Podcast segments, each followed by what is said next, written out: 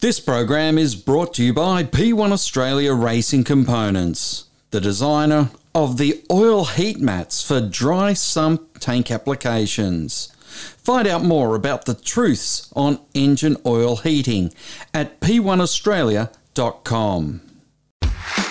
You love supercars and keeping up to speed sometimes means hitting the rev limiter? Welcome to the Gates Rev Limiter podcast.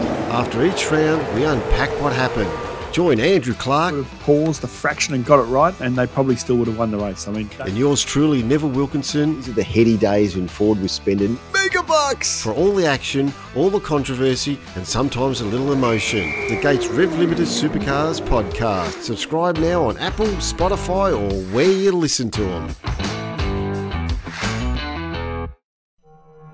Thunder Media. Hi, I'm Chaz Mostert. Hi, I'm Shane Van Gisbergen. And you're listening to Inside Supercars. From the racetracks across Australia, and here's Inside Supercars.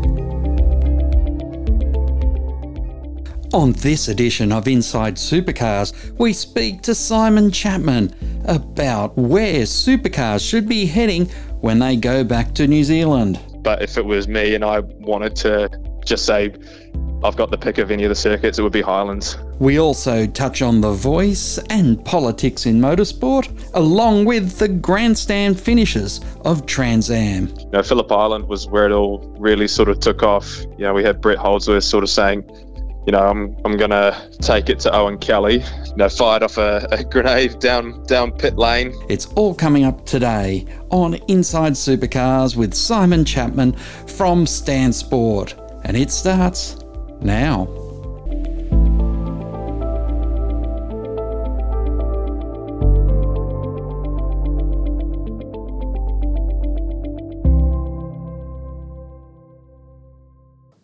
Welcome to Inside Supercars. Tony Whitlock and Craig Revell, and we're joined by a man who's uh, now earning his living on uh, this side of the pond, that being Simon Chapman from New Zealand. Welcome back to Inside Supercars, Simon. Thanks, Tony. How are you? Well, indeed, probably a bit colder than you because I do live outside Melbourne and we are in sort of snow country or semi-snow country. But anyway, um, so you've got a weekend coming up with Stan Sport, uh, heading down to Winton, as I will as well. Um, it's uh, an interesting little track and one that must have some sort of feeling about New Zealand a bit for you. Yeah, it, it does. There, there, are quite a few similarities, I guess, between Winton um, and a lot of Kiwi circuits. It's in the middle of nowhere for starters. Um, very rural, uh, has a, a, good a good sort of country feel about it, and is pretty entertaining as well. So, yeah, looking forward to to getting down there. The weather forecast doesn't look too flash, um, so yeah, in many ways it'll probably feel a lot like home. Simon, we've had you on the show before, um, and mostly while we'd like to be talking about uh, Stan and TCR and those things, we're actually going to focus on the things that you came to Australia for, and that was, of course, to join the Speed Cafe back in 2020. Um, and the thing that you actually uh, have um, you've been on the inside in race teams. You know what they're like. You know the way they perform. Would be interested to your thoughts so far on how Gen Three is running this year after four rounds. Yeah, it's it's interesting, isn't it? There's an awful lot of chat uh, behind the scenes about parity and and these new cars, and unfortunately, that's kind of overshadowed the launch of the the new Camaro and the the new Ford Mustang. Unfortunately, a lot of noise, a lot, a lot of noise. Um, but I guess by and large, the racing's been really good. Um, if we if we put aside the parity stuff, the the racing's been fantastic at times. I think um, Melbourne was especially uh, exciting. There were some fantastic moments there uh, in support of the the Formula One Australian Grand Prix, and we've seen some some great races since all season. Um, unfortunately, we're yet to see a Ford win a race on merit. Um, whether those complaints about parity hold any weight, we'll have to sort of wait and see uh, once, I guess, Ford maybe gets its way with some of this extra testing that's supposed to happen in, in the near future. But I think by and large, supercars have done a pretty good job making some headway with that issue. Um, straight line speed was obviously the the main discrepancy I think between the two cars. You could you could visibly see it at the Grand Prix, just on the front straight there. The Camaro was just so much faster in a straight line, and that had always sort of been the fear uh, with with that new car. Uh, Barbagallo was better, but yeah, I guess we're what a third of the way into the season, still waiting for a Ford to win. Um, but I get the I get the feeling that it, it, it, won't be too far away. Indeed, and one of the things that's uh, largely been talked about is the uh, the teams and the fact that uh, some of the Ford teams aren't really performing in the way they should be or could be or have done in recent past. That being both Tickford and DJR in particular, but even uh, when it comes to uh, Penrite and Grove, um, they at times have been on weekends and off weekends. The one constant that there's been is uh, an extraordinary uh, performance by the rookies, not just the young rookies, the new ones, but also the ones who've only been in the category a short time. That being obviously the two Erebus drivers, the two Coca Cola drivers in Will Brown and Brodie Kostecki, but also the, the real rookies, that being Matt Payne in Perth was a revelation, Cam, Cam Hill in Tasmania. Um, they have uh, done some fantastic things. I'm sure you would uh, agree with that.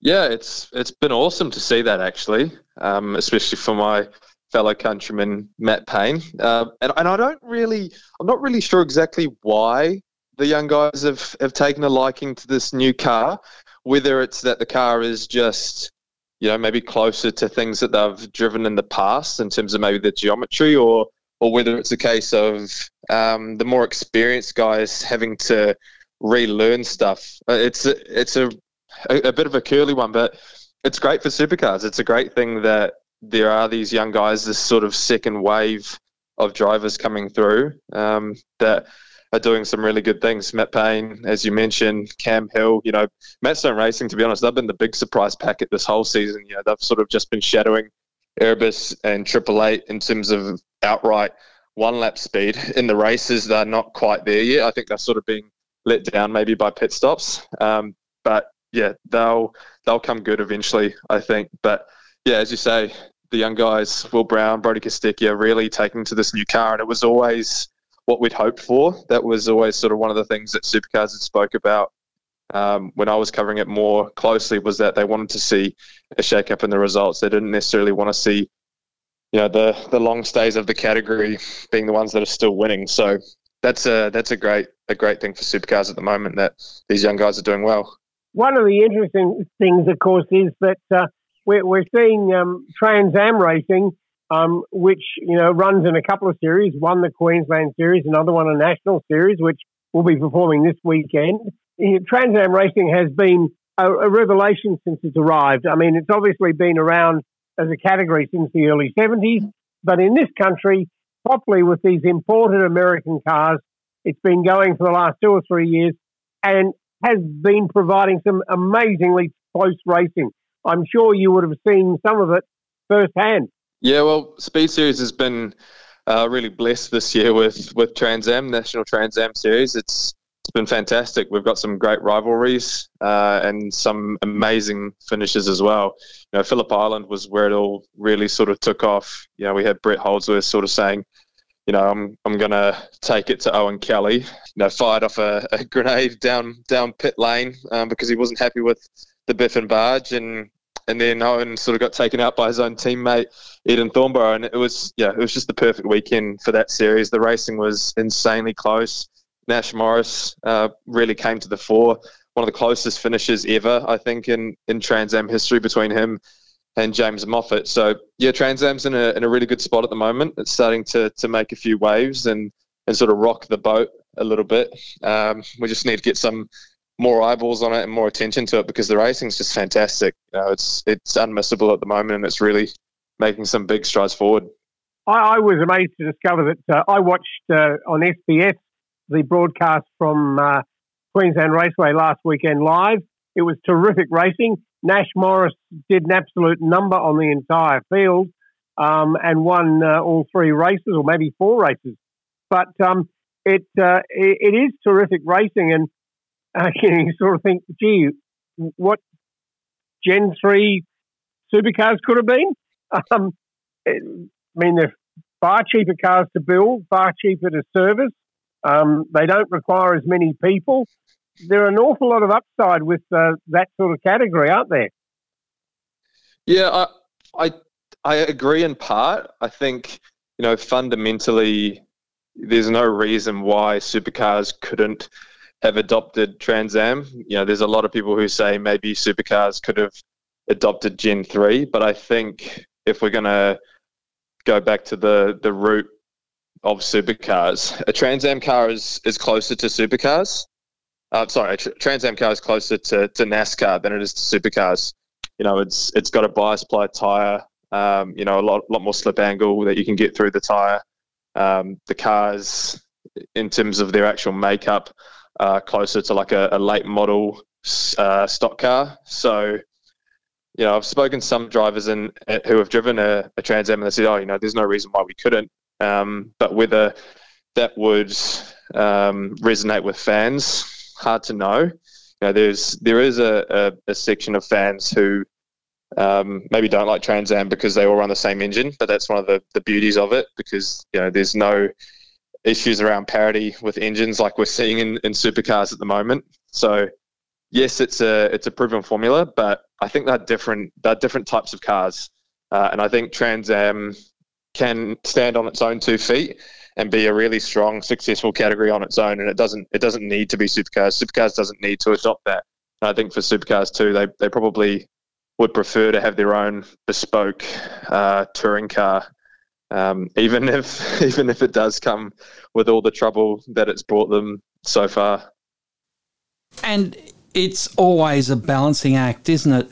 Where you have got a new car, you've got teething problems, but it's more a a question about is having a bespoke, highly technical car what people want, or is close racing and they don't care what's under the panels, what people really want. Yeah, it's it's a very it's a debate that you could you could have for days. Hmm. You know, it's there there is no silver bullet per se. Um, I think supercars. Yeah, when you think of supercars, you think of sort of that that late '90s eras of um, Ford Falcons and and Holden Commodores and, and things like that. And that's sort of been maintained all the way up until sort of car of the future. And we had that period of, you know, the Volvo and the Nissan and the Mercedes. And, and you know, those cars were supercars, you know, at the end of the day. So I think for, for supercars, they need to sort of retain that identity um, and sort of stay true to, to what they are. And okay, this new car is a two door coupe, but it still by and large resembles a supercar and its attitude and its sound and, and everything that we sort of know. Whereas you look at one of these Trans Am cars, and if you get under the bonnet, they are very bare bones. There's not a heck of a lot holding it all together. It's very NASCAR. It's very stock car. It's you know, it's very sort of you know, jump in and drive sort of spec. You don't need heaps of engineers and, and things like that. And if you think about it as well, from a I guess a personnel point of view, if Supercars and go, goes and adopts a, a standard control platform that doesn't require as many people, well then you know there's a whole bunch of people who are going to be without jobs. So they've probably got a little bit of a duty of care to, although you know they talk about cutting costs, they still need to keep people in jobs. Hmm. Yeah, it's an interesting balance that they have to uh, run, or that they're choosing to run. Really, is the uh, correct way to say. Look, talking about choice and Simon, you are a New Zealand national that's uh, over here on the, the Big Island, but we have got a, a, situation where one of the, the great legends of Australian motorsport, Larry Perkins, has been quite vocal, speaking on uh, 3AW and two others about his uh, thoughts with Motorsport Australia making a, a, a, public announcement that they're supporting The Voice. And he was quite upset that they hadn't consulted anyone like himself who is a life member or any of the other members of uh, Australian motorsport before they went in with all the other sports in uh, making that decision. Can you put a a, a view to politics in sport, and then obviously New Zealand has a different approach to uh, European settlement. Yeah, I guess it depends how, how deep you want to you want to get into it, right?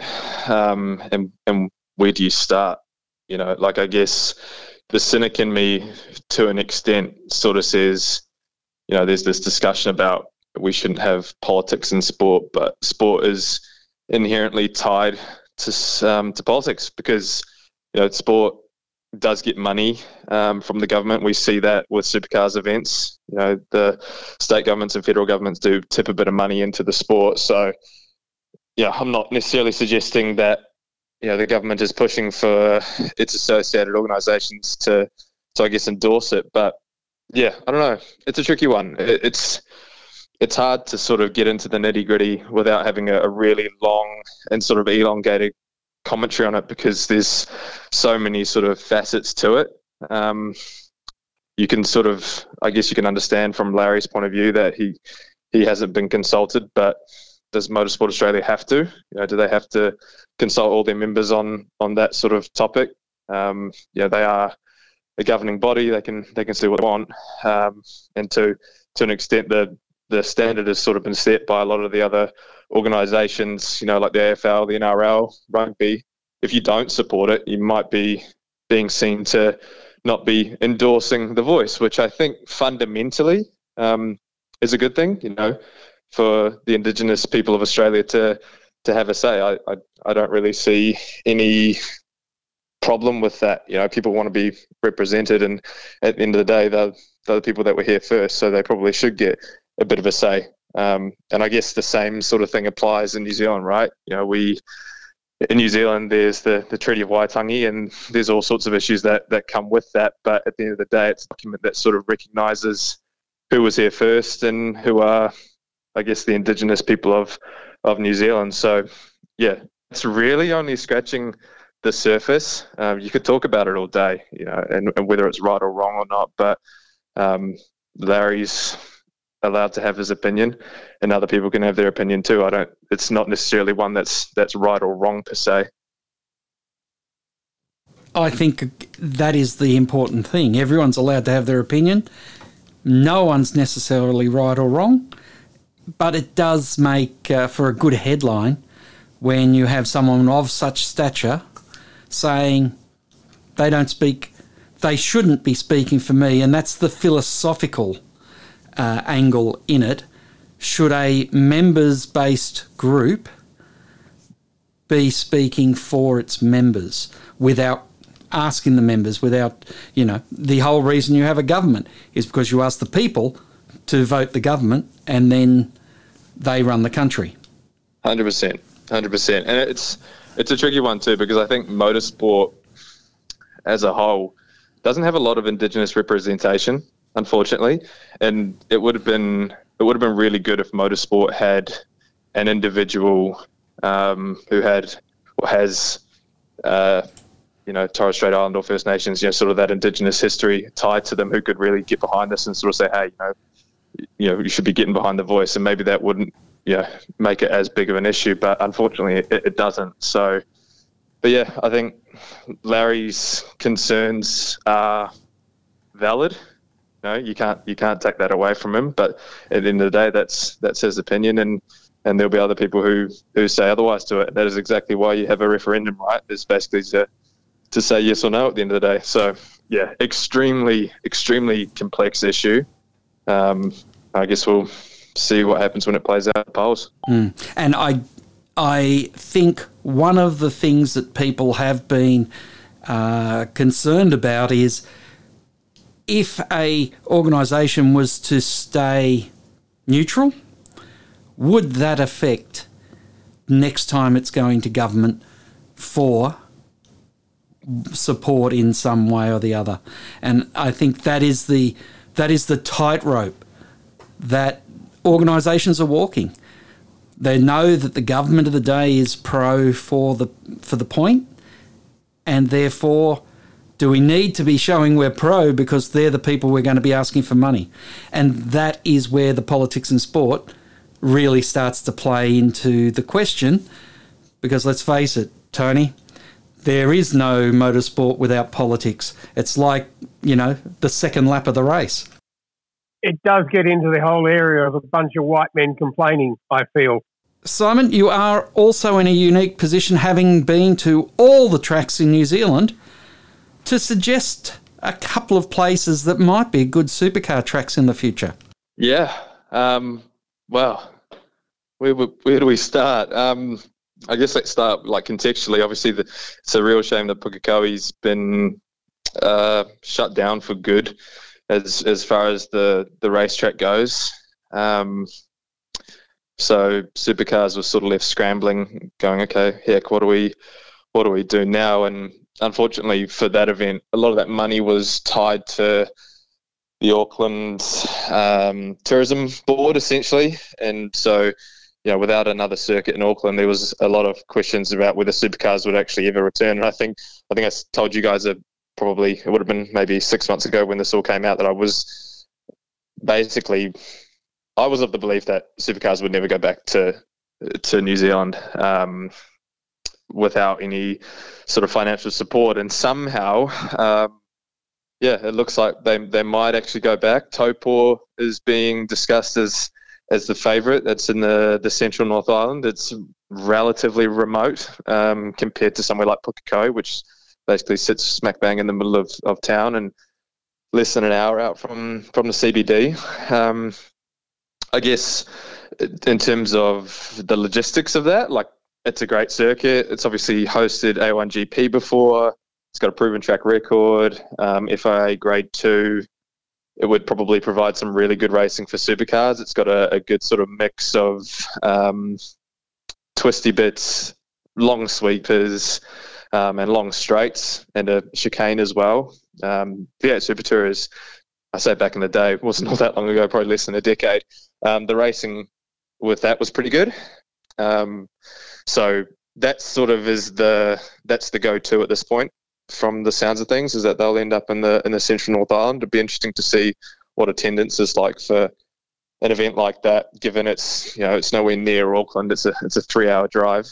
Um, for for Australians, that might not sound like much, but for most New Zealanders, that's not exactly a day out. So um, yeah, three hours from Auckland, two hours from Hamilton, and probably another two hours um, to to Tauranga in an ideal world, if we were putting, I guess, the, the finances aside, Hampton Downs would probably be a, a good option given its proximity to, to Hamilton and Auckland. Um, sort of sits like smack bang in the middle. It's not not far away from from Pukekohe actually. It's about 15 minutes away, just on the main highway there. Um, beyond that, Highlands would be probably if we were putting putting away everything, like all your restrictions and and any inhibitors, Highlands would probably be the the best circuit for supercars to go, if only because it's a spectacular circuit in a spectacular location. There's all sorts of opportunities for tourism there. It'd be it'd be a bit like a party round because there's so much going on around um, that circuit. Um, but unfortunately, you know that's pretty remote relative to the rest of the country. Um, yeah, you'd, you'd probably be having to fly the cars in to Christchurch um, rather than maybe um, doing sea freight. So, yeah, I think Taupo sounds like it's going to be the place that we end up if we do end up going back next year, which is sounding more and more likely. But if it was me and I wanted to just say I've got the pick of any of the circuits, it would be Highlands. Simon, um, you raised an interesting point there, of course, that if you're going to go to the trouble of taking the cars to New Zealand and, and having been there first when the supercars went over, when they were just called V8 in uh, 96, um, I certainly believe that they should go there. There's enough uh, interest in the category and in your own drivers performing well there. Um, the idea of two rounds, and if you're going to fly into Auckland with the cars and then truck them down to uh, uh, Taupo, Taupo, um, you obviously then could fly them into Queenstown and uh, do the same sort of thing. That would have to be a feasible proposition then, two rounds. Now, okay, maybe there wouldn't be the large crowds that you'd want at Highlands, but as a television event, I agree, it would look fantastic. And it all sounds good on paper, but ultimately it comes back to who pays, right? Like they've already got a big enough drama trying to secure funding um, from the, the central government um, to try and get that that Taupo round off the ground. So to then say, okay, well, let's go to the South Island. Well, then, you know, local council probably isn't going to tip much money into it. Um, Christchurch has tipped most of its money into into SailGP. So it know it would it would be a great thing, and it all sounds good on paper. And, and we and we always say it. We always say, you know, we're already there. We're you know, we're already there for for a week or two. Why don't we just do do a double header? But it does cost money. It, it costs money to put these events on, um, and unfortunately, you know, New Zealand is not that big. Um, it's it doesn't have state governments like Australia does, so the the, the pile of money is, is sort of there's only one pot essentially. You know, there's not different pots that you can sort of um, tip into like you have here with like the New South Wales and the Victorian state governments and things like that. So that's always going to be your, your biggest hurdle. So I think the best that we can hope for is, you know, them going to Taupo next year, um, hopefully on more than a one year deal. You know, it would be good if they could secure some long term um, security around that event and sort of give people people an opportunity to see what supercars is like there. I'd be I'd be fascinated to see how that all shapes out and you know, if if it does come to pass, what the what the attendance is like, because when A1GP first went there, it wasn't great. It didn't get a huge amount of people, but A1GP didn't have the names or the name recognition like Supercars has. You know, we saw and you saw Tony when the New Zealand Grand Prix was on at Hampton Downs. Um, when Shane Van Gisbergen was racing there, there were people, there were so many more people there, and that, that was Toyota Racing Series. That wasn't even V8s. You know, that wasn't that wasn't like a big name series by any means, but people were keen to turn up and watch because it was Shane Van Gisbergen. Now you get in there and you get all of the supercars paddock and all of those names across the ditch to Taupo. I'd be willing to bet that people would travel for that, which would be fantastic. Um, but time will tell. We'll see what happens. Simon, when Race was uh, getting the funding to buy the uh, supercar series, one thing they were telling their investors was that they were going to have an enduro in New Zealand. Now, understanding that they were going to offer a sprint race and an enduro, does that change the the balance of how a two race weekend could be seen and could be structured? Maybe, you know, that was something that was spoken about a while ago, even even in the public domain. But yeah, I don't know. Again, it just comes down to who pays. Um, I, I'm not sure that having the enduro tag next to it necessarily sweetens the deal that much. If anything, it makes it probably harder because you've got to take more equipment over, um, potentially more personnel, because you know you've you've got to take all the refueling rigs and things like that. Whereas supercars have kind of been pretty happy and comfortable to just do their non-refueling races in New Zealand and, and just sort of make it as as cheap as possible. So yeah, I somehow doubt um, uh, New Zealand would take off. Also consider that there's a big push within the supercars community to, to keep Sandown as an enduro for as long as they can you know, that's a that's a big thing for them. Um, yeah, there's a, lot of a lot of nervous people, much like um, fans of Pukekohe, who are kind of going, okay, you know, we we know that Sandown has a limited lifespan on it. Let's just you know maximize it while we can, because much like Pukekohe, there's probably going to become a day where where we all wake up and the news breaks that that place is being shut down forever. Um, so, to your point, no, I, I, I can't see I can't see an enduro ever happening um, in New Zealand. Not at least with supercars like that. Simon, um, I first went to Sandown. At I think it would have been about '68. Um, so I only missed by about four years. That uh, next year will be 80 years since uh, your countryman, one Jim Palmer, won the three-hour race at Sandown with uh, one Jackie Stewart. Um, well before he was Sir Jackie. um, a, a, moment in history that uh, Jim Palmer, I know, still long regards with great affection. But um, before we leave the subject of supercars, maybe I could just ask you throw some uh, names out there on who you think is uh, potentially going to win the championship this year. A as a driver, who's going to win the team's championship. Gosh, um, you put me on the spot. That's that's a tough one. That's that's a really tough one, and and it's a good thing that I can say that because in recent years we would have all just defaulted and gone Shane van Gisbergen, right? Uh, yep. But with the way that Erebus are, are going at the moment, there's there's potential there uh, for Will Brown or Brodie Kostecki to to get up. Um, my my gut and and this isn't the Kiwi in me, but you know my gut inherently says Shane just because he is he is the number one at the moment. You know he's just he's on his day. He's completely unbeatable. I think I think the way that we could see this year going is that Shane and Broc sort of are, are there or thereabouts. Shane probably more so than Broc. Um, and Erebus will find itself um, often with its two blokes quite close to each other.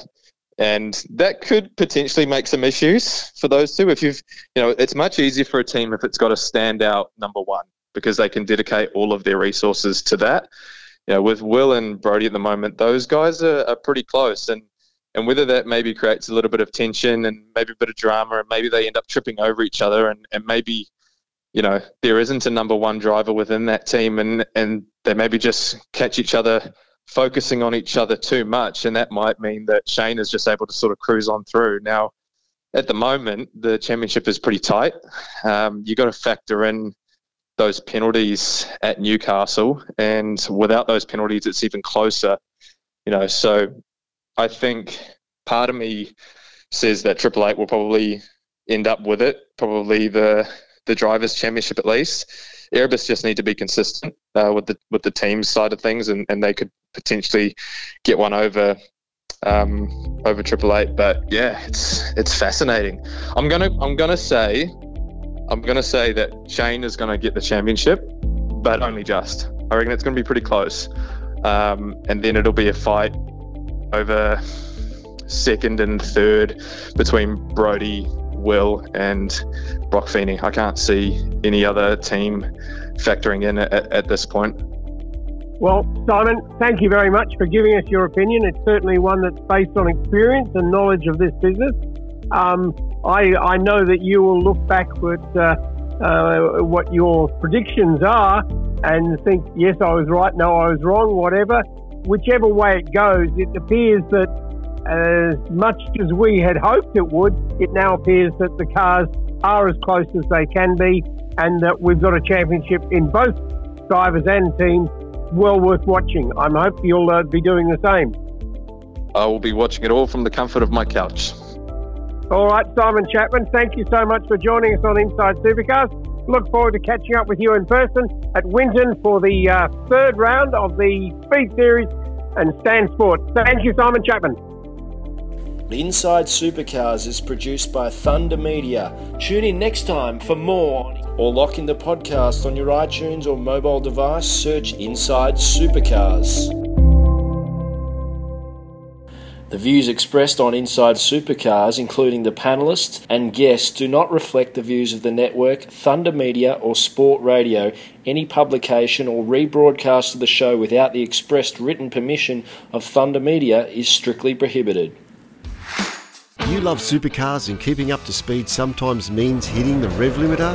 Welcome to the Gates Rev Limiter podcast. After each round, we unpack what happened Join Andrew Clark. Would have paused a fraction and got it right, and they probably still would have won the race. I mean, and yours truly, Neville Wilkinson. These are the heady days when Ford was spending mega bucks for all the action, all the controversy, and sometimes a little emotion. The Gates Rev Limiter Supercars podcast. Subscribe now on Apple, Spotify, or where you listen to them.